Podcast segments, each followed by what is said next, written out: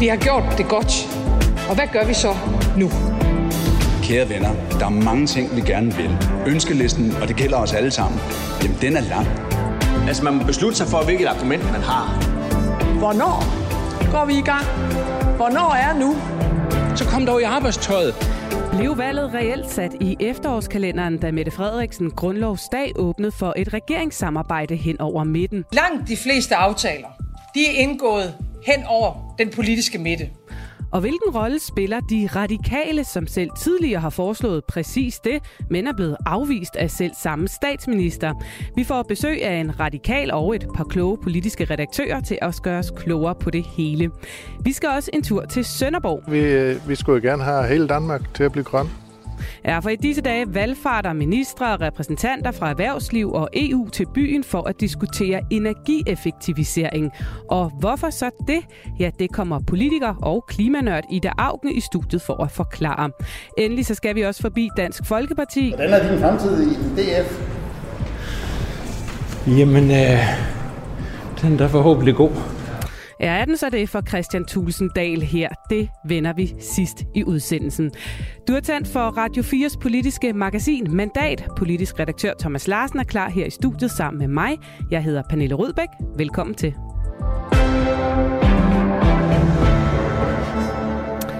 Ja, Thomas. Grundlovsdag 5. juni, midt i pinsen, der landede der altså en politisk melding fra statsministeren i Jyllandsposten, som har fået de fleste politiske nørder til at spidse ører og skrive lange, kloge analyser.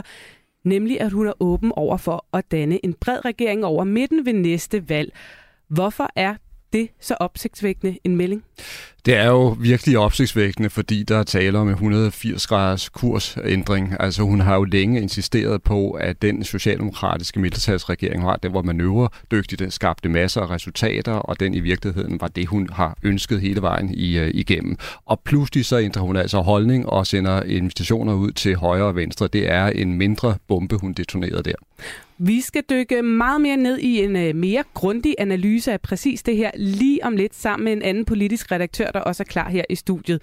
Men først skal vi tale med et af de partier, som står midt i det hele af den her udmelding, og som øh, også er nogen er blevet kaldt for selve nøglen til at forstå, hvorfor Mette Frederiksen nu siger, som hun gør. Velkommen til, Andreas Stenberg. Tak politiske ordfører for Radikale Venstre. Hvor overrasket var du over at høre, at statsministeren, som jo ved sidste valg pure afviste tanken om en regering øh, over midten, og som også afviste, da I foreslog det i, øh, i januar, nu pludselig ser muligheden for en regering, som strækker sig hen over jeres partier, endda måske hele vejen til konservative og venstre?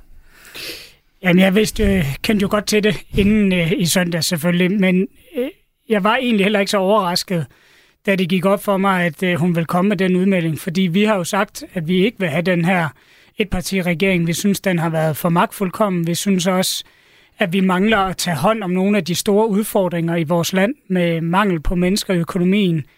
En udlændingepolitik, som flere og flere kan se, har nogle mærkværdigheder i sig. Klimaudfordringen. Vi har øh, unge, der mistrives og ikke øh, lærer nok i skolen og, og i det hele taget ikke kan, kan få de muligheder for at få et værdigt liv. Så vi har jo længe peget på, at vi skal have en, en bredere regering, og vi skal have det her brede samarbejde mellem øh, Venstre, Konservative og, øh, og Socialdemokraterne hen over midten for at få løst de her mm. store udfordringer. Og det har jeg godt kunne fornemme, at der var mere øh, god bund for, også i Socialdemokratiet over noget tid. Men, øh, men det var jo selvfølgelig, en, som, som Thomas siger, en, en helt ny øh, politisk verden, vi, vi kunne gøre os klar til der i søndags. Men er det de radikales værk, at hun nu siger, som hun at gøre? Ja, det synes vi selvfølgelig selv, fordi vi, vi sagde, at vi ikke vil have en socialdemokratisk etparti-regering, og det er jo så nu det, hun åbner op for i hvert fald, og at, at det kan være en mulighed. Så, så det er da i hvert fald et uh, resultat, vi, uh, vi tager hjem, uh, selvom der sikkert kan laves alle mulige analyser og mange andre ting. Men, uh, men vi synes, at det vil være en god idé at få en, en bredere regering, og også få nogle uh, blå partier med. Og lad os lige vende tilbage til, til alt det, du åbner for her, hvad der egentlig øh, ligger på, øh, på bordet af muligheder, også for jer og jeres rolle i det her. Først så kunne jeg godt lige tænke mig at få sat øh, den her udmelding ind i en, en kontekst i forhold til det forhold, som der er mellem regeringen og radikale, fordi udover at hun har lavet en kovending i, i forhold til et bredt regeringssamarbejde, så er der jo øjensynligt også sket noget i uh, radikales og regeringens forhold mellem hinanden, hvis vi spoler tiden tilbage til for forud for sidste valg, der meldte hun øh, bombastisk ud, at øh, det skulle være en etpartisregering. Hun brød med flere års traditioner om at invitere radikale med. Øhm, siden så har I også skudt igen, mens hun har været øh, statsminister. Vi kan se en Sofie Carsten Nielsen, der var ude i Berlingske et frontalangreb på regeringen øh, i efteråret, hvor hun øh, anklagede øh, Mette Frederiksen for at være magtfuldkommen, og hun har vist ringeagt for Folketinget. Hun bruger sine embedsmænd på en farlig måde. Øh, hvordan vil du beskrive det forhold, der har været mellem og radikale forud for den her melding? Jamen, der er kommet en øh, større fælles forståelse af, hvad der er de store udfordringer. Altså, øh, det her med mangel på mennesker i økonomien, tror jeg ikke, at øh, lytterne skal undervurdere, hvor stort et problem det bliver de kommende år, fordi vi har simpelthen ikke mennesker til at udføre arbejdet i velfærdssamfundet eller i erhvervslivet. Og det samme med klima, det kræver også arbejdskraft, og det kræver øh, nytænkning. Og der har vi jo i hvert fald oplevet, at vi har fået en mere fælles forståelse af, øh, hvad, hvad, der, hvad der skal til, og hvad der er udfordringen det sidste, mm. det sidste halvår. Det er også øh, helt åbenlyst, at den her forbeholdsafstemning i øvrigt også øh, mellem øh, også Søren Pape og Ellemann og statsministeren, og også, at der er kommet en respekt for hinanden. Der har man faktisk prøvet at sætte sig ned i en måned eller to og se, hvordan kunne man spille hinanden gode, i stedet for, hvordan kunne man udstille hinanden. Mm. Og det, øh, det tror jeg, øh, at øh, mange har oplevet som noget godt, og det gav jo også godt resultat, synes vi i men, hvert fald. Men hvor slemt har det været, forholdet mellem radikale og regeringen? Jamen altså, jeg har hele tiden oplevet, at vi har talt sammen, så har der simpelthen været nogle uenigheder. Øh, men du... og, og, og, nogle, og nogle forskellige opfattelser af, hvad der var samfundets store udfordringer. Vi men synes tager, stadigvæk... er min analyse helt gal, hvis jeg siger, at øh, i efteråret, der, der virker det noget køligt mellem regeringen og Socialdemokraterne? Åben, åbenløst. Og, og det er jo så derfor, jeg siger, at det vi har oplevet i hvert fald de sidste halvår, det er, at der er kommet en større fælles forståelse af klimaudfordringen, den økonomiske mm. udfordring, og, og jo så altså også på udenrigspolitikken i forbindelse med Ukraine-krigen og, og ikke mindst øh, tilhørsforholdet til EU. Så der er en masse øh, politiske områder, hvor du kan se, at det giver god mening. Det er I hele tiden sagt. Nu har statsministeren endelig også fået øh, øjnene op for det her. Ser du det som et udtryk for ren og skær oprigtighed, at hun nu ser det, I hele tiden har set? Eller ser du også, at der er en vis grad af taktik, nogen vil kalde det spin, i den udmelding, der er kommet? Jeg synes, det er lidt ærgerligt, at de borgerlige partier har valgt at kalde det spin, i stedet for at prøve at, at tage imod den hånd og så sige, hvad, hvad kunne man så forestille sig? Fordi de borgerlige har jo den udfordring, at de jo sidder med øh, to yderliggående partier, der vil ud af EU, føre en anden økonomisk politik, end de gør, øh, føre en anden øh, udlændingepolitik også, end, end de gør ved ud af konventioner og menneskerettigheder. Måske også lige om lidt, det her Inger Støjberg-parti, alle taler om. Så, så hvorfor er det, de ikke altså bare kalder det spin? Altså jeg betragter det sådan set som en reel åbning. Det er klart, at, øh, at øh, det, der vil være afgørende også for os, og formentlig også for Venstre og Konservative, det er jo så det politiske indhold af, hvad sådan en regering gør, fordi det må så også betyde, at Mette Frederiksen har tænkt sig at flytte sig på noget politisk indhold over mod de partier, hun nu rækker hånden ud til. Ja, Andreas Stenberg, altså du ser det som en åbning, men ser du det også som realistisk med en regering, som kunne indeholde både SF, radikale, konservative og venstre? Er det realistisk? Jamen det er det jo ikke så langt, at de to borgerlige partier siger øh, nej tak. Men hvis de siger ja tak? Jamen, det, øh, det vil jeg da ikke øh, udelukke. Jeg synes, det kunne være godt, fordi at, øh, for mig som socialliberal, det er jo de partier, jeg er mest enig med. Så jeg så... synes jo, det er jo der, det vil være bedst at lave kompromiserne end med yderfløjene. Så mm. det synes jeg, der er lige så realistisk som, at jeg skal blive enig med enhedslisten om økonomi eller med nye borgerlige og menneskerettigheder. Så skal jeg forstå det sådan, så du ser det som 100% oprigtigt og 0% taktik? Selvfølgelig er der taktik i det, men, men, men når hun gør det, så er det jo også øh, fordi, at, øh, at hun jo gerne vil åbne op for i hvert fald at have noget samarbejde. Det kan godt være, at det ikke ender i regeringen, men så kan det være, at det ender i, at man kan lave samarbejde om nogle politikker, ligesom vi lige har gjort med, med udenrigspolitikken. Så det håber jeg i hvert fald. Og jeg synes, at det er en tanke værd, der er jeg sådan set enig med en. Prøv, prøv at tænke over, hvad kunne, man, hvad kunne man lave der? Fordi nogle af de dagsordner, jeg nævner her, med øh, mangel på mennesker, økonomien, klima, øh, børns trivsel, øh, mm. børns læring i skolen. Det er vi jo enige om, at altså, der er jo en fælles problemformulering i hvert fald. Så, så hvorfor ikke prøve at sætte sig ned og se, om man også kan blive enige om nogle løsninger, så der faktisk sker noget ved de ting, i stedet for at det bliver sådan noget hop på stedet. Så lad os prøve øh, lige nu at lege, at vi sætter sig ned og, og kigger på præcis, hvordan man skulle lave det her samarbejde. Hvis det skal lykkes, så skal man vel være klar til at gå ret meget på øh, kompromis, også med egne mærkesager. Det, det, det er klart, altså, fordi det, det, og det gør man jo øvrigt hele tiden jo mm. i dansk politik. Når jeg spørger, så er det jo fordi, at I uh, netop uh, to dage efter, hun kom med den her uh, melding om, at nu skulle man åbne for muligheden for at se på det brede samarbejde, var ude og meget uh, konsekvent sige, at de her planer om for eksempel et asylcenter i Rwanda, det kommer I ikke til at støtte. Hvis I virkelig vil det brede samarbejde, som du jo siger, lad os øh, kigge på det med åbne øjne, lad os være klar til at indgå kompromiser, er det så mere eller mindre befordrende for det samarbejde at gå ud med så kategorisk et krav, som I gør her?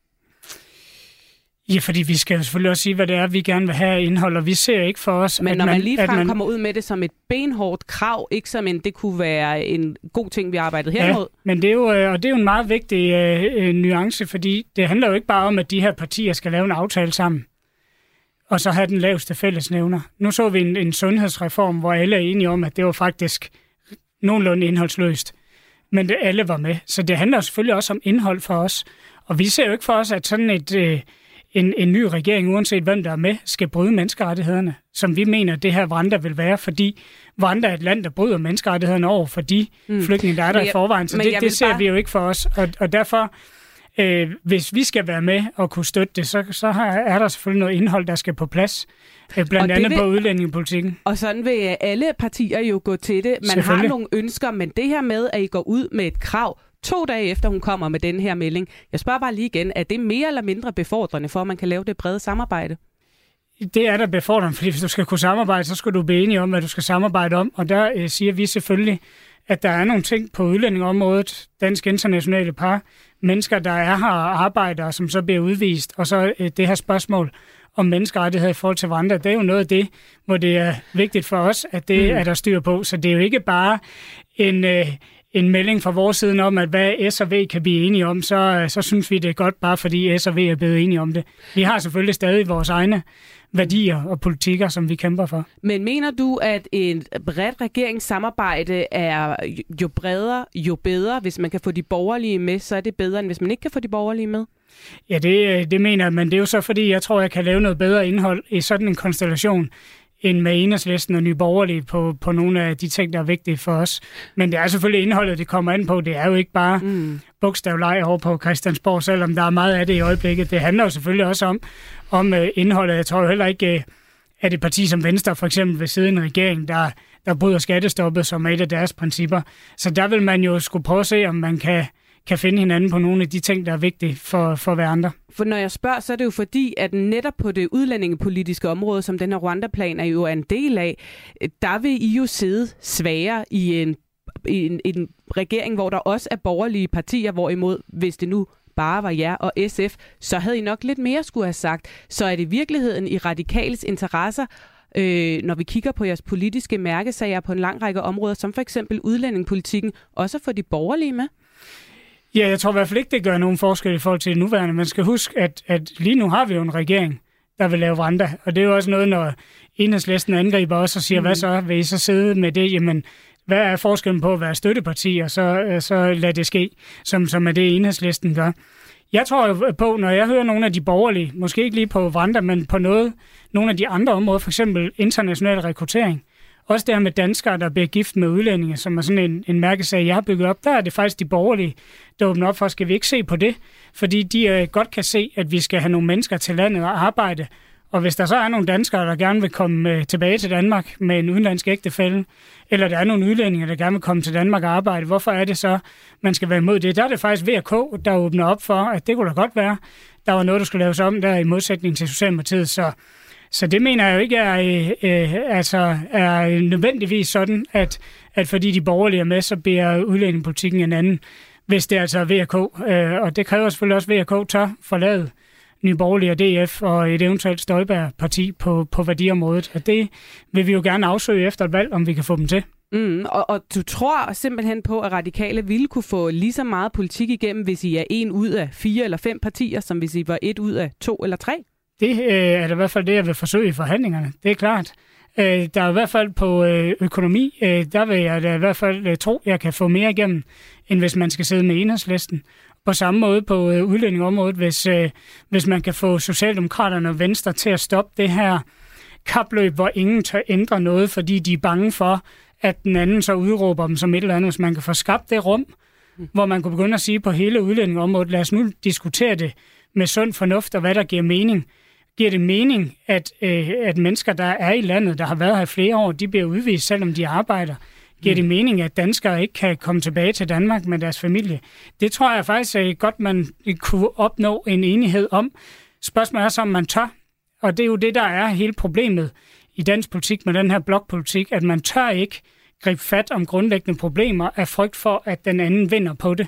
Og hvis man kan få skabt det der samarbejde, hvor man siger, nu prøver vi faktisk at løse problemerne og tænke lidt mindre på, om det er den ene eller den anden, øh, der, øh, der vinder på det, øh, så kan det være, at vi kan få løst nogle af de problemer. Og det er derfor, vi øh, synes, det her er en, er en god tanke, som vi i hvert fald vil prøve at bruge vores mandater og stemme på at få gjort noget ved. En god tanke, siger du. Spørgsmålet er så, hvor langt øh, I vil tage den. I har jo endnu ikke sådan officielt øh, sagt, at øh, I øh, peger på en bestemt statsminister endnu. Vi har hørt fra et andet midterparti, der ligger utrolig tæt på jer, nemlig Moderaterne, at man slet ikke vil pege på nogen, som ikke vil lave et regeringssamarbejde over midten, der inkluderer både blå og røde partier. Hvor langt vil radikale gå i jeres ultimatum? Er det også hele vejen over midten, eller er det nok bare at tage de radikale med? Øh, det, øh, der kommer også noget politisk indhold igen. Det, det, det nævner jeg bare lige igen, så alle er klar over, at vi kommer også til at gå til valg på noget politik, og det, det vil vi altid stille over hvad, hvad regeringskonstellationen er. Og det spørgsmål, du så stiller, det tror jeg, vi vender tilbage til, inden der bliver valgt. Det vil jeg ikke lige...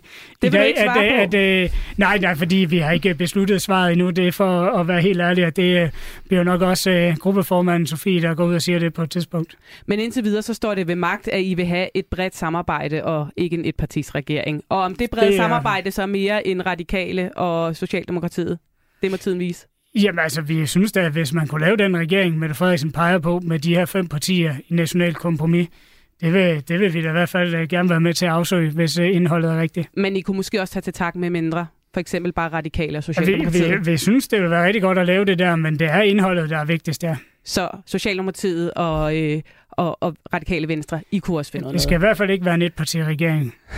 Det er godt. Tak for besøget, Andreas Stenberg. Vi uh, snakkes helt sikkert ved om det samme, når, øh, når valget engang kommer. Og uh, så vender jeg mod en, mig mod en anden gæst, vi har fået i studiet. Nu skal jeg nemlig også sige velkommen til dig, Henrik Hoffmann Hansen. Tak.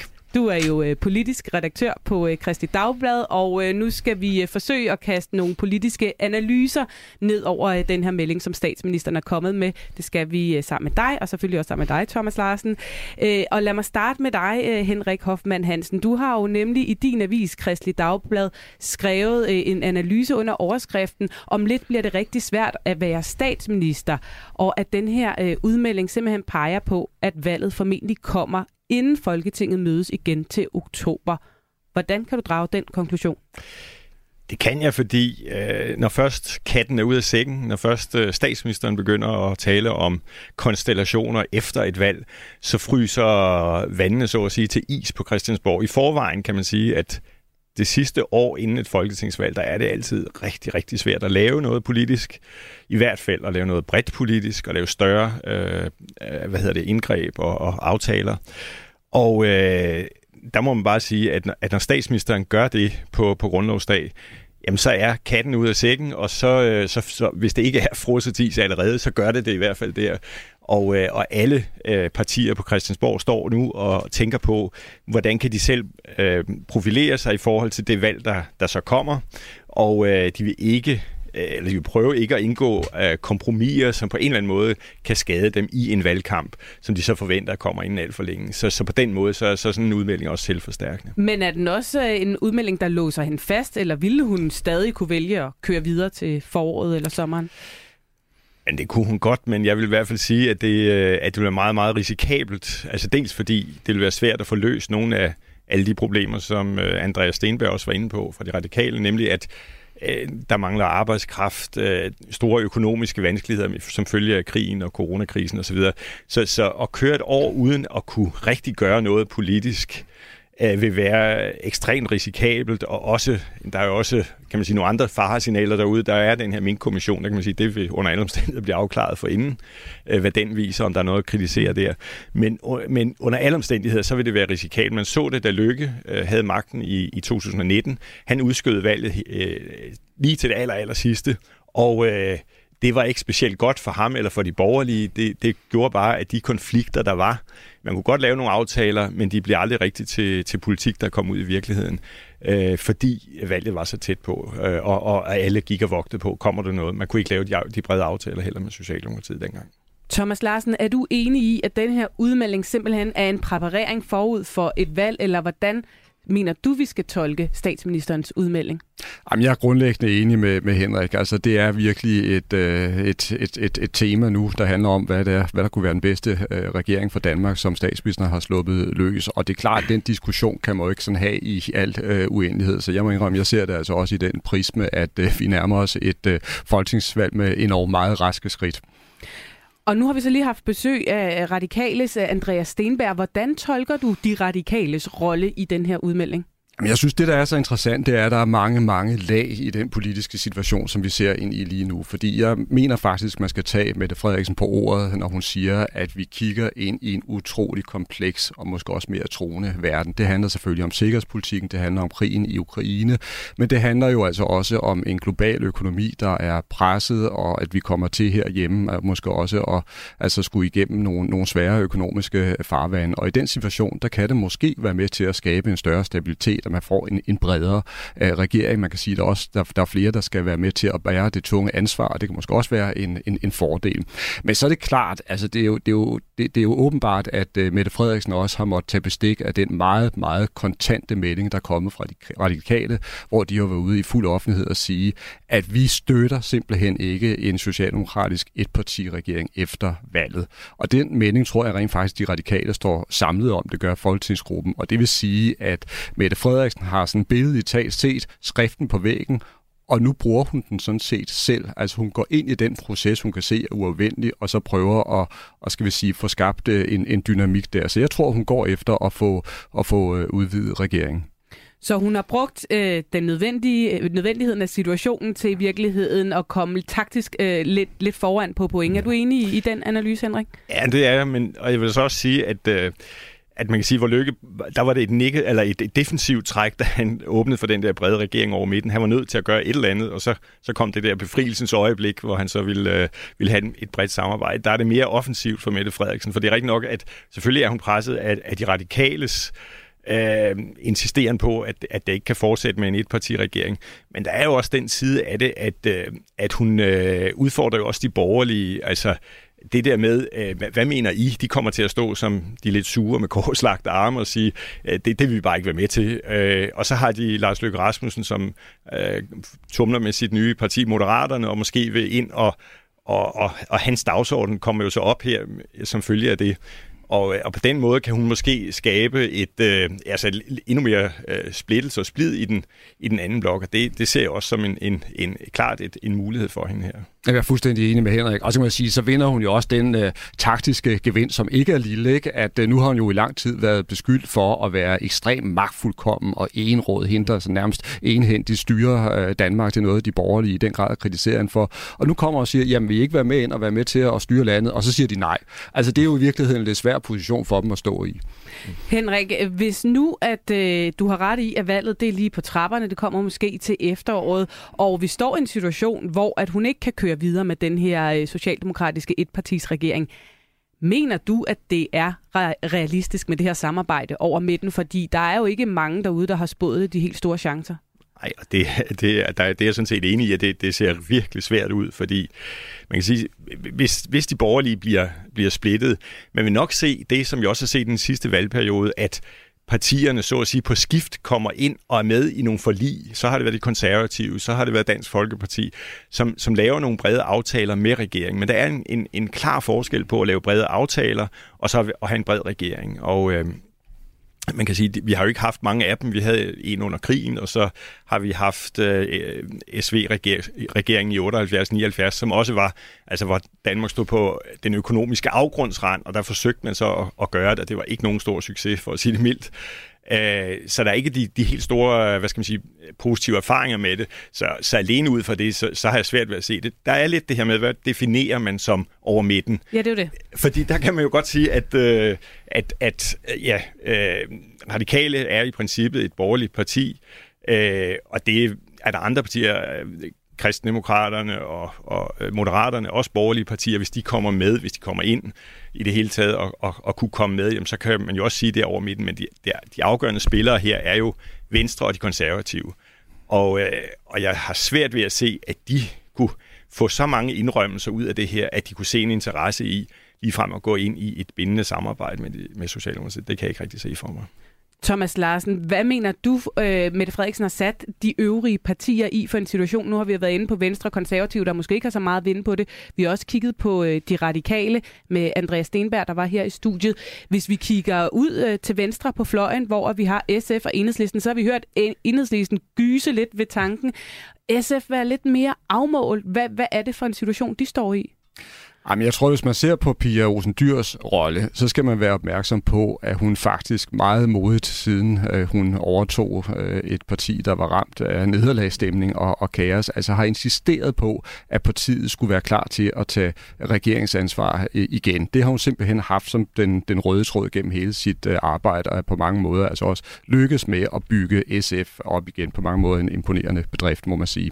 Øh, så derfor, hun vil kæmpe indad for at komme med i en regering, hvis den bliver udvide, og øh, det tror jeg faktisk også kommer til at, at, at ske, øh, hvis vi ser en, en, en udvidelse, fordi altså, SF er tæt på Socialdemokratiet. Pia Olsen Dyr og Mette Frederiksen har et øh, ekstremt tillidsfuldt øh, forhold til, til hinanden, så det tror jeg kommer til at ske. Jeg tror, jokeren og det, der kan, måske kan være faren i det her spil, det er, at hvis vi nu får en ny regering, og man så ser enhedslisten blive efterladt på perronen, og det vil de blive, så kan man måske se et enhedslisten, der vil begynde at agere helt anderledes, skal vi sige, konfrontatorisk, aggressivt over for den nye regering. Det er en åbenlys fare. Her til sidst, Henrik Hoffmann Hansen, så skete der jo også det grundlovsdag, at Moderaterne blev stiftet som parti. Hun øh, tog lidt af shinet fra Lars Løkke Rasmussen, men han slog ligesom fast, der er stadig brug for os. Et par ganske øh, få ord på hans rolle i øh, forhold til den her udmelding. Jamen, jeg tænker, at, øh, at det, er jo, det, det er jo hans dagsorden, kan man sige. Det er jo den, der han også er helt tilbage fra valget i 2019 øh, lanceret, at der skulle være et bredt øh, samarbejde. Det er den, hun tager. Og der kan ligesom være to øh, udkommer af det. Det ene er, at, at hun faktisk tager hans, hans stemmer også, altså dem, som kunne have tænkt sig at stemme på Moderaterne. Øh, dem får Mette Frederiksen overbevist om, de kan lige så godt stemme på Socialdemokratiet. Den anden mulighed er, at, øh, at han faktisk, i og med det er hans øh, idé, der kommer op, at han kan bruge det til også at at få nogle vælgere til, så han faktisk øh, kommer ind i Folketinget. Og jeg vil sige for Mette Frederiksen, hvis det sker, så er det i og for sig vil, vil, vil det være, det kan lyde underligt, at det er en fordel, men det vil være en fordel, fordi mange af hans stemmer vil komme fra den blå blok. Og, øh, og, og i og med, at han har fuldstændig afvist, at der kan komme en, en, en blå regering, øh, som, som alene baserer sig på de borgerlige partier, jamen så har øh, Mette Frederiksen ligesom fået en, en, hvad skal man sige, en krog ind øh, hos de borgerlige, hvis det sker. En ting er sikkert, nu er bogstavlejen øh, sat i gang, og alle spekulationer de vil sikkert fortsætte frem mod et kommende valg. Tusind tak for analyset, analysen, hedder det i den her øh, runde. Henrik øh, Hoffmann Hansen, politisk redaktør for Christi Dagblad. Velkommen. For mig skal der bare lyde et ønske om at række hånden frem. Så venner, vi har meget, vi kan løse sammen. I politiske symboler og i kommunikationsstrategier frem for reelt indhold. Det er Radio 4's politiske magasin Mandat, der lige nu ryger ud af dine højtaler eller hørebøffer. Her i studiet sidder jeg, Pernille Rødbæk, sammen med politisk redaktør Thomas Larsen. Og øh, som altid er sms'en også åben på 1424, og du skal selvfølgelig være meget velkommen til at skrive ind med spørgsmål eller kommentarer, eller hvad du har på hjerte. Vi øh, har som sagt netop vendt den bogstavleg, som statsminister Mette Frederiksen skød i gang grundlovsdag, og øh, som øh, har sat gang i rygterne om et efterårsvalg. Der er stadig masser af politik politik på programmet til dig i dagens udsendelse. Senere så skal vi øh, gøre status på Christian Thulesen Dals rolle i Dansk Folkeparti. Først øh, blev han udskældt, og øh, nu skal han åbenbart have flere ordførerskaber, lyder det. Men inden vi når dertil, der skal vi altså lige et smut til Sønderborg. Ja, for i de her dage, der samles toppen af poppen, når det kommer til grøn omstilling i den sønderjyske hovedstad på Als. Det internationale energiagentur holder nemlig deres årlige internationale konference om energieffektivisering med regeringsrepræsentanter og erhvervsledere fra hele kloden, blandt andet også klimaminister Dan Jørgensen og udenrigsminister Jeppe Kofod, øh, lægger vejen forbi. Thomas, hvad siger det her om den grønne omstilling i forhold til, hvor, hvor højt den er kommet på den politiske dagsorden? Jamen, det er jo interessant, hvis man skal sige det sådan måske øh, lidt folkeligt, så kan man nok godt konstatere, at energieffektivitet nok ikke er jordens sådan mest sexede emne for de fleste. Men det er det blevet, fordi vi står midt i en historisk grøn omstilling, altså af enorme øh, proportioner. Og oven i det, så har vi jo altså så en, øh, en krig, Ruslands angrebskrig mod Ukraine, der har udløst energikriser. Og det vil simpelthen sige, at vi også alle sammen vågnet op til en erkendelse af, at øh, energipolitik på mange måder også er blevet sikkerhedspolitik, og det er derfor, at det her tema simpelthen er braget helt op i toppen af, af dagsordenen, også internationalt. Og det skal vi øh, snakke meget mere med øh, Ida Augen om, som står her tålmodigt og lytter i studiet. Men øh, først skal vi altså lige et smut til Sønderborg, fordi det er nemlig slet ikke så tilfældigt, at det lige er i Sønderborg, at alle de her spidser de mødes for at tale om, hvordan man kan udnytte energien bedre. Sønderborg Kommune har nemlig projektet Project Zero, og det er gået ud på, at de gerne vil være CO2-neutrale i 2029, altså 21 år før resten af Danmark som helhed skal være klimaneutral i 2050. 50. Vores reporter Louise Østerlund har været en tur i Sønderborg for at se, hvad de for eksempel gør for at nå det mål.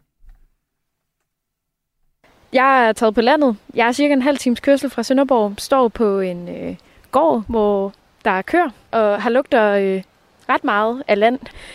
Det er nemlig sådan, at øh, byens busser kører på biogas, som øh, er produceret af landmænd, som blandt andet Andreas Bunde. Hvordan foregår det, når de kommer fra øh, biogasanlægget og henter gylden? Det foregår jo på den måde, at de har returgylde med, afgasset gylde fra biogasanlægget, og det læser de først der i gyldetakken, og, og så kører de hen til stallen og suger gylden op fra, fra gyldkanalerne i stallen og tager det med retur til Sønderborg. Øh, jeg får en mere homogen gylde tilbage, hvor et højere næringsstofindhold i. Når gylden den er blevet hentet ud ved landmanden, så kommer den her til Glansager. Og jeg står ude i sådan et industriområde, og her der ligger biogasanlægget, som er drevet af Nature Energy. Og det man kan se er sådan fire store øh, siloer, som øh, er de gærtanke, hvor øh, den her gylde den bliver lavet om til biogas. Og øh, Peter Blomgren, du er driftsleder her. Ja, det har jeg været lige siden øh, vi startede i 2020. Nu øh, står vi jo så ved de her fire gærtanke, øh, Peter, og det er jo her, hvor øh, gylden og det her andet restaffald bliver pumpet ind. Og hvad er det så, der sker der? Jo, men det er jo herinde, øh, vi laver gassen faktisk. Det øh, lever nogle øh, mikroorganismer, bakterier, som øh, simpelthen omsætter den biomasse nu og laver det til øh, metan og CO2. Og hvorfor er det, at, øh, at det her er bedre end for eksempel naturgas, som er jo noget, vi har brugt i mange år? Jo, men min gas er jo øh, CO2-neutral i og med, at den gas, eller den øh, CO2-udledning, som vil komme, øh, også vil have sket under forrøgningsprocessen i jorden, når gylden bliver strøget ud på marken. Det jeg gør, jeg låner bare CO2'en, eller kulstoffene her ved mig. De producerer gas, jeg leder CO2'en ud igen her ved mig. Det er den samme CO2, som ville have været udledt ud ved landmanden på hans marker i forrøgningsprocessen. Og når du så har lavet den her gas, hvad, hvad sker der så? Der bliver udskilt CO2, og der bliver udskilt metan. Hvad sker der med de to ting? Jamen, øh, metanen leder vi ud i øh, det lokale øh, gasnet. Øh, CO2'en, som det er lige nu, leder jeg ud i en skorsten desværre endnu, men øh, hvis vi med lidt held får øh, tilladelsen i orden, så starter vi forhåbentlig i begyndelsen næste år med et metaniseringsanlæg, hvor vi tilsætter brint til CO2 og laver endnu mere metan. Fra biogasanlægget, der kommer biogassen blandt andet ud til Sydtrafiks ladestation for kommunens 44 busser. Og jeg hopper på bussen 229 på vej mod Kajnes for at høre, om passagererne har lagt mærke til, at øh, det altså ikke er en diesel dieselbus, de sidder i. Kan du, øh, kan du mærke forskel, at det ikke er en dieselbus, vi sidder i? Ja, den lugter ikke jo. Ej, den lugter ikke, og øh, med afsæt i en øh, grøn virkelighed, så velkommen til dig, Ida Augen. Mange tak. Du er jo tidligere miljøminister, nu er du medlem af Socialdemokraterne, og så er du jo også forfatter til en ny bog med titlen Tro på det, klima, håb og handlekraft. Så vi kan vel også godt bare kalde dig klimanørd. Ja, det tror jeg godt, man kan sige. Så øh, hjælp os lige øh, med at, at forstå, øh, nu valgfarter alverdens spidser, ministre og meget andet godt til Sønderborg for at lære om energieffektivisering.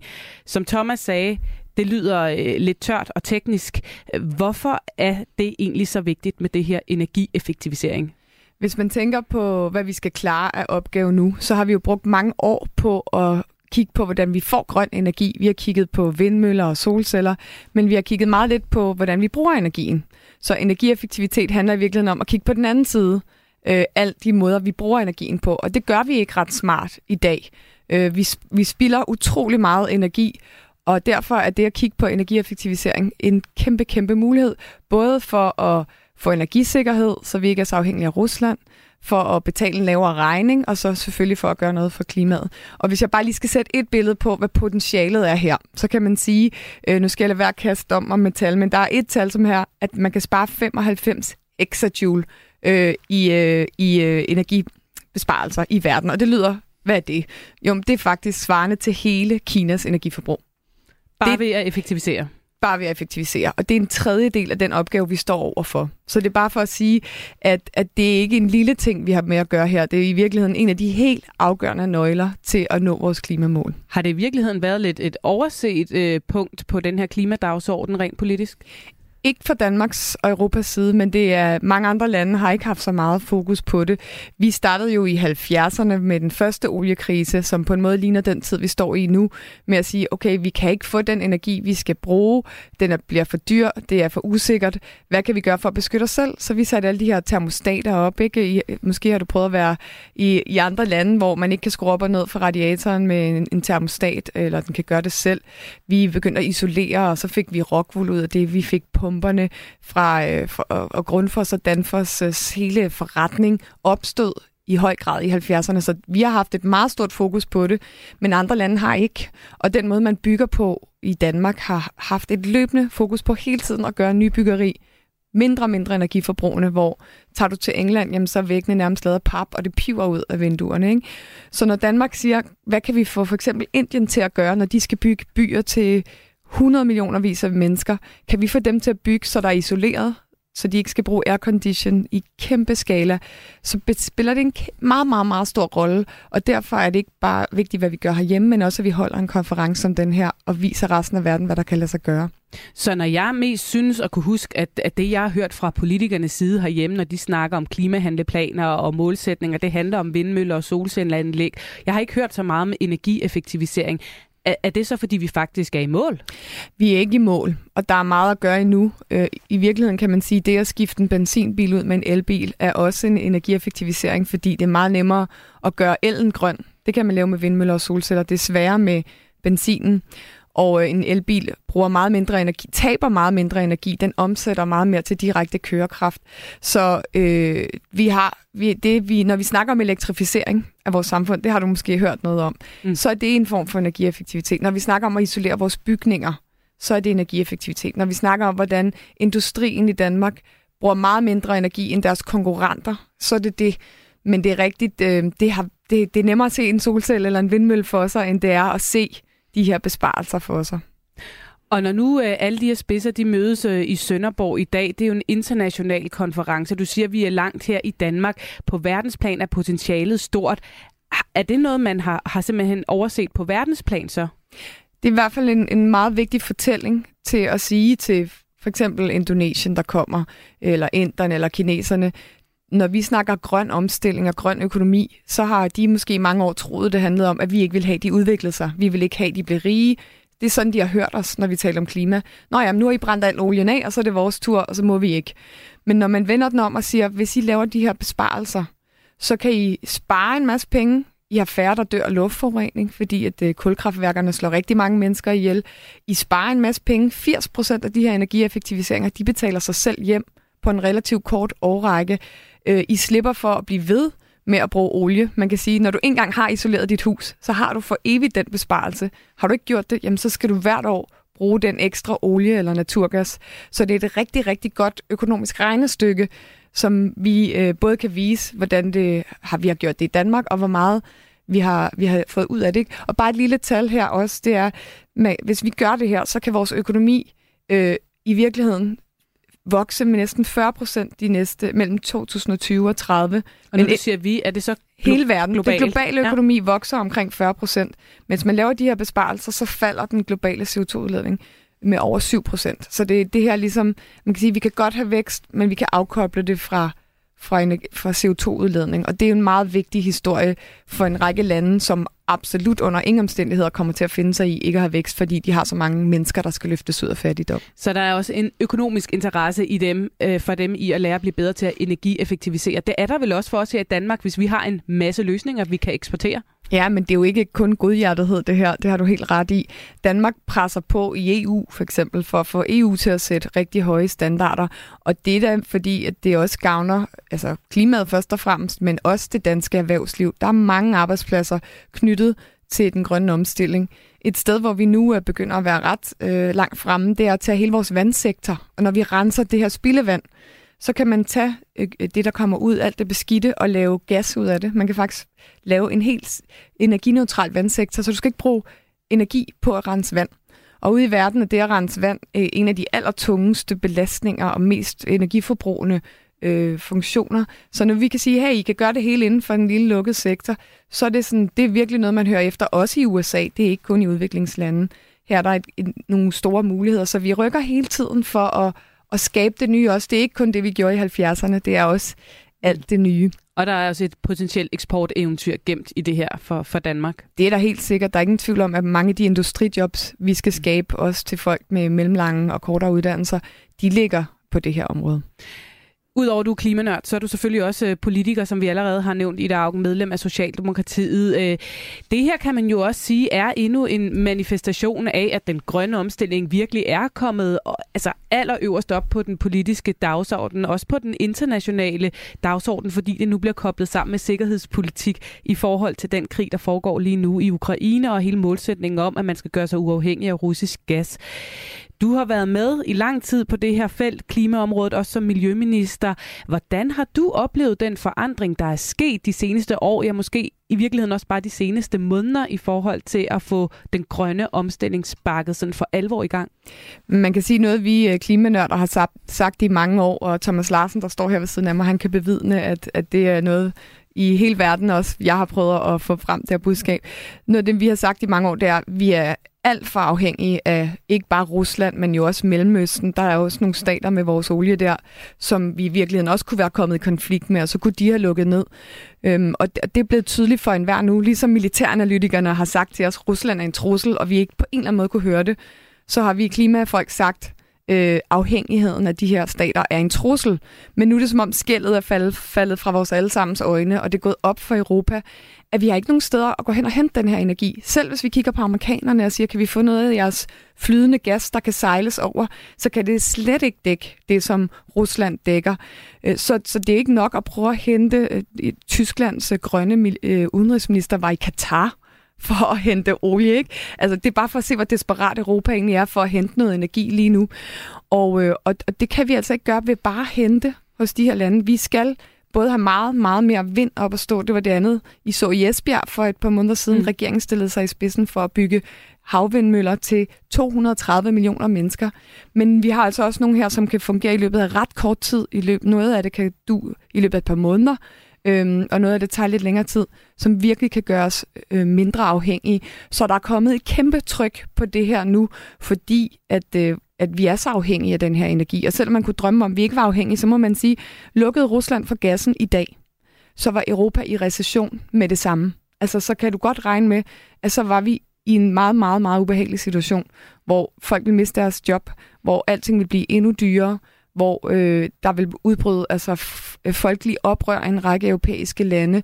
Øh, meget, meget store interne konflikter, som man skal forstå af energi lige så meget, som jeg hader den sorte energi, eller ikke hader den, men lige så meget, som jeg ved, den er et problem, lige så meget er den lige nu bare vævet ind i vores liv, i vores industri, i vores produktion, og man kan ikke bare snuppe dem væk med et træk. Nu har alle set, at det her skal ske, og det skal gå rigtig hurtigt. Nu har alle set det, og du, og du står også lidt og siger, at vi er klimanørder. Vi har, vi har stået og sagt øh, de her ting i noget tid. Samtidig, som jeg også har nævnt, du sidder selv på Christiansborg i et politisk parti med en formand, en statsminister, som for ikke ret lang tid siden selv sagde, at hun var rød, før hun var grøn, og øh, så lavede hun det selvfølgelig om. Altså, var det virkelig en krig, der skulle til for at øh, klimadagsordenen sådan for alvor kunne bryde igennem lydmuren, også i dit eget parti? Jeg vil lige påpege, at Mette Frederiksen øh, skiftede fra grøn til rød, eller rød til grøn, var, må man hellere sige, øh, før krigen i Ukraine. Og det, det er rigtigt, der har været en løbende proces i erkendelsen af, hvor afgørende det her er, både for vores sikkerhed, for klimaet øh, og for dansk øh, økonomi. Men, øh, men Danmark har jo ikke ligget på den lade side her. Det må vi også give. Det er ikke altid, at klimaminister Dan Jørgensen får helt den ros, han fortjener. Men på energibesparelser, der lavede vi jo et fuldstændigt skifte fra den tidligere regering, der sad og lavede regneøvelser på et stykke papir for at slippe for EU's forpligtelser på energibesparelser, til nu at sige, at vi lægger over 4 milliarder om år, øh, 4 milliarder til industrien og 2,5 milliarder til husstandene. Vi sætter krav nu, denne her regering, til alle statslige bygninger om, hvor meget energi der skal bespares. Øh, så vi, øh, vi har lavet en helt anden, vi overopfylder mm. det, EU har gjort, plus at vi sender embedsmænd, og det kan lyde enormt kedeligt, men vi sender embedsmænd til Bruxelles til at presse på for, at EU gør, og de begyndte at lave en, en tilsvarende politik på den måde, vi har gjort det i Danmark. Så vi, vi har altså, selvom øh, at man kan sige, at det ligner, det hele er sket lige nu, så har det her været i gang hele den tid, den her regering har siddet. Men mener du, at dit eget parti hele tiden har været der, hvor det skulle være i forhold til den her klimadagsorden? Jeg tror, at Socialdemokratiet har bevæget sig meget øh, de senere år, og det er noget, der svinger, øh, øh, fordi det er jo sådan set Socialdemokratiet, der var startet med at lede hele den grønne omstilling. Det var med vindmøllerne i 90'erne, var ikke der, hvor de er i dag, hvis ikke øh, Svend Augen og andre havde siddet og holdt på her. Så om der har været nok fokus hele perioden, det ved jeg ikke. Jeg tror, at vi som en samlet koalition med vores støttepartier har sat det her mål om 70 procent, som jeg også har hørt statsministeren faktisk sige tak, fordi at vi fik det her mål. Det var et, et godt mål, der udviklede os, men det, blev hun, øh, det var jo noget, støttepartierne også tog med ind. Så jeg tror, at der er sket en stor forståelse øh, i partiet af, at det her skal vi lede, og dem, der kan lede det her få det til at ske, det mener jeg er Socialdemokratiet. Og er Socialdemokratiet og resten af Christianborg der, hvor at øh, man skal være nu på klimadagsordenen? Jeg tror, ingen af os er der, hvor vi er, skal være nu, fordi det er en løbende proces. Det handler min bog egentlig også lidt om øh, at få en forståelse af, hvor mange områder, der skal laves om. Jeg kunne nævne hele modebranchen, jeg snakker om her. Øh, jeg kunne nævne, at, øh, at vi måske skal til at kigge på vores øh, udenrigspolitik, så vi gør endnu mere for for uddannelse af kvinder og prævention, som er en af de billigste klimaløsninger. Der er mange ting, øh, hvor vi alle sammen hele tiden skal rykke os, for, fordi at vi skal tage store skridt hele tiden. Øhm, og det gør vi, og det er også derfor, jeg tænker, at selvom man kan stå udenfor og tænke, sker der noget, så har jeg i de her fire år, altså jeg har aldrig set noget lignende. Det er mere, end der er sket alle de år, jeg har været i politik. Det, det rykker virkelig, og vi har drejet på nogle meget store håndtag i øjeblikket. Tak for besøget, Ida Augen. Selv tak. Politik handler også om at dele os efter anskuelser. Det var lige præcis det, jeg ønskede. Er vi klar til at gå hele vejen sammen, hvis vi kan blive enige? Du lytter til Mandat på Radio 4. I studiet er jeg. Jeg hedder Pernille Rudbæk, og overfor mig står politisk redaktør Thomas Larsen. Og nu vender vi blikket ind mod Christiansborg igen. Fordi det var jo som om, at Dansk Folkeparti og Morten Messerschmidt for en øh, gang skyld fik lov til at forholde sig til noget andet end uro i egne rækker, mens folkeafstemningsvalgkampen stod på. Men knap var det blevet til et øredøvende ja ved sidste uges folkeafstemning, før alt var tilbage ved samme gamle interne splid og uro. Og øh, i går, ja, der stod journalisterne så igen klar på Christiansborg til blandt andet at fange Christian Thulesen Dahl til den her kommentar. Hvordan er din fremtid i DF? Jamen, øh, den er da forhåbentlig god. Jeg hører fra Morten Messersmith i hvert fald, han sagde i sin grundlovstale, at han øh, ønsker, at du skal have flere ordførerskaber. Har I haft tid til at drøfte det? Øh, nej, det er rigtigt. Jeg hørte også, øh, han sagde det i sin grundlovstale, så det ser jeg selvfølgelig frem til. Ja, Morten Messersmith synes altså nu, at det er på tide, at Christian Tulsendal påtager sig flere tunge ordførerskaber, end det han allerede har som forsvarsordfører. En melding, som øh, formanden kom med til øh, partiets grundlovsfejring, hvor Christian Tulsendal ikke dukkede op, ligesom han bekendt heller ikke dukkede op til partiets valgfest ved folkeafstemningen i sidste uge, noget som fik både Morten Messerschmidt og Pia Kærsgaard til at undre sig højlydt og synes, at det var da mærkeligt. Og til den undren, der sagde Christian Tulsendal sådan her i går. Jeg synes, øh, som jeg også allerede sagde i øh, torsdags, at det var en meget stor overreaktion. Uh, fordi at jeg for første gang siden 1994 vælger at være sammen med familien på en valgaften, hvor jeg i øvrigt ikke har nogen særlige forpligtelser. Det synes jeg for det første, man skal have respekt for. Øh, og for det andet, hvis ikke man har det, så kunne man ringe til mig og spørge, hvorfor jeg ikke var der. Så kunne man have fået forklaringen.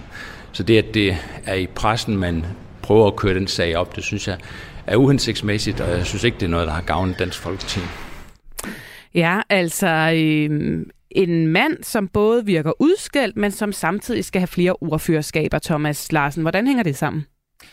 Det hænger vel dybest set sådan sammen, at DF er tilbage i den øh, dybe krise, øh, de var i øh, inden hele kampagnen, altså omkring at få fjernet øh, forsvarsforbeholdet, øh, gik i gang. Man kan sige, at i en periode, der har øh, DF så været optaget af, af, af folkeafstemningen, og så har der været lidt, lidt ro på. Nu er uroen brudt ud igen, og det er jo fuldstændig tydeligt for enhver, at Morten Messerschmidt og Christian Tusinddal, de har en ret anstrengt kommunikation, lad mig sige det sådan. De ja, det taler åbenbart ikke særlig godt sammen. Gennem Twitter og andre sociale medier. Ja, præcis. Så det siger, det siger jo øh, altså, de øh, kriges øh, internt, og det jeg også hører i disse øh, døgn, det er, at øh, ud over nogle af de altså, øh, markante folk i lokalpolitikken, der simpelthen har valgt at øh, gå deres vej og øh, i virkeligheden stopper i, i dyb frustration over, at der bliver ved med at være krise i partiet, så skulle der også være rigtig mange medlemmer, der nu simpelthen øh, trækker stikket.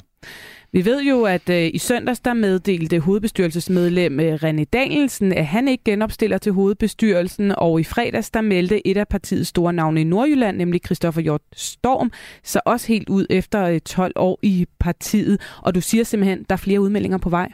Ja, det er det, jeg hører, og de er i, i fuld gang. Men også hvis du tager de navne, du lige har nævnt her, Pernille, så er noget af det, der i virkeligheden er meget slemt for Dansk Folkeparti, det er, at det her var nogle altså stærke øh, talenter, nogen man havde håbet på ville gøre karriere i Dansk Folkeparti, og måske også skulle til at spille en rolle i landspolitikken igen. Og det er folk, der virkelig har stået altså last og bræst med, med partiet, og som har øh, kæmpet for partiet øh, ude lokalt. Nu orker de simpelthen ikke mere, og det er jo selvfølgelig et enormt krisetegn. Nogle går selv Christian Tulsendal er ikke gået endnu, kan vi måske sige. Alle spekulerer i hvert fald i, om det vil ske. Det her med at sige, at nu skal han have nogle flere ordførerskaber, er det en måde at, at ryge ham øh, ud af busken, han har sagt, at, sige, at tvinge ham til at bekende kulør? Ja, der foregår mange mærkelige spil i, øh, i Dansk Folkeparti i, i øjeblikket, fordi det man jo hører i hvert fald fra flere kilder, det er, at både Morten Messerschmidt, men måske især også en Pia Kjærsgaard, vil være dybt lettet den dag, Christian Tusinddal, han tager sit tøj og forlader partiet. Altså det er måske øh, det, de i virkeligheden drømmer allermest øh, øh, om. Men det handler jo også om, hvem, hvem skal ligesom have skylden for, hvad der øh, sker, og det er klart, at når Morten Messerschmidt så kommer med den her udstrakte hånd og siger, at vi vil gerne bruge den tidligere formand noget mere, og vi vil gerne gerne give ham flere tungere øh, poster, som han kan tage sig øh, af, ja, så er det jo netop et eksempel på, at man gerne vil vise, at man, man har gode hensigter udadtil. Lad os lige høre, hvad Christian Tulsendal øh, selv siger til spørgsmålet om, om der er nogen, der forsøger at presse ham ud. Ja, det, det har været åbenlyst. Altså, at der selvfølgelig er folk, der heller vil se min hæl min så. Og det er også derfor, at det jo er utrolig glædeligt, der er åbenbart nogen i partiet, der savner mig, når jeg ikke er der. Fordi det er jo så nogen, der åbenbart gerne vil have, at jeg er der, i stedet for at at være et andet sted. Så, øh, men, øh, men sådan har det i hvert fald været. Ja, der øh, bliver næsten ikke øh, lagt nogen fingre imellem her, Thomas Larsen. Øh, du siger det selv, øh, partierne, eller partimedlemmerne, de forsvinder. Der er den her krise igen. Selv ikke en EU-folkeafstemning har, har kunne vende skuden for øh, Morten Messerschmidt. Hvad står han over for for nogle måneder? En tid nu? Jamen, han står over for en ekstrem vanskelig tid, og øh, måske er sandheden, at han ikke engang har mødt den altså, største og sværeste udfordring øh, endnu. Og her tænker jeg selvfølgelig på, at alle på Christiansborg, altså mere eller mindre går og venter på, at Inger Støjberg, hun meget snart rykker, og så simpelthen starter et nyt parti. Og det er klart, hvis Inger Støjberg får held med det projekt, så er det jo også en enorm udfordring for Dansk Folkeparti. Og det er også noget, vi venter, hvis det sker, at det kan være inden for nogle uger måske. Ja, ingen ved det jo. Nej, men der Nogen er... har sagt, der, inden uh, træerne falder af bladene. Ja, og, og der er måske den yderligere uh, kendskærning i det, er måske til at skynde sig, fordi den her udsendelse handlede om, at valgtrummerne, at valgtrummerne de buller på Christiansborg, så det er tæt på. Der er noget galt på Christiansborg. Og der vil jeg bare sige tak for at tage den debat op. Nu skal vi finde den politiske vilje til forandring. Og dermed når vi altså ikke mere af dagens mandat, men tak fordi du lyttede med derude, og tak til dagens gæster, Andreas Stenberg, Henrik Hoffmann Hansen og Ida Augen. Vi er selvfølgelig tilbage igen i din radio i næste uge på samme tid, kl. 11 her på kanalen, og du kan selvfølgelig også lytte med som podcast.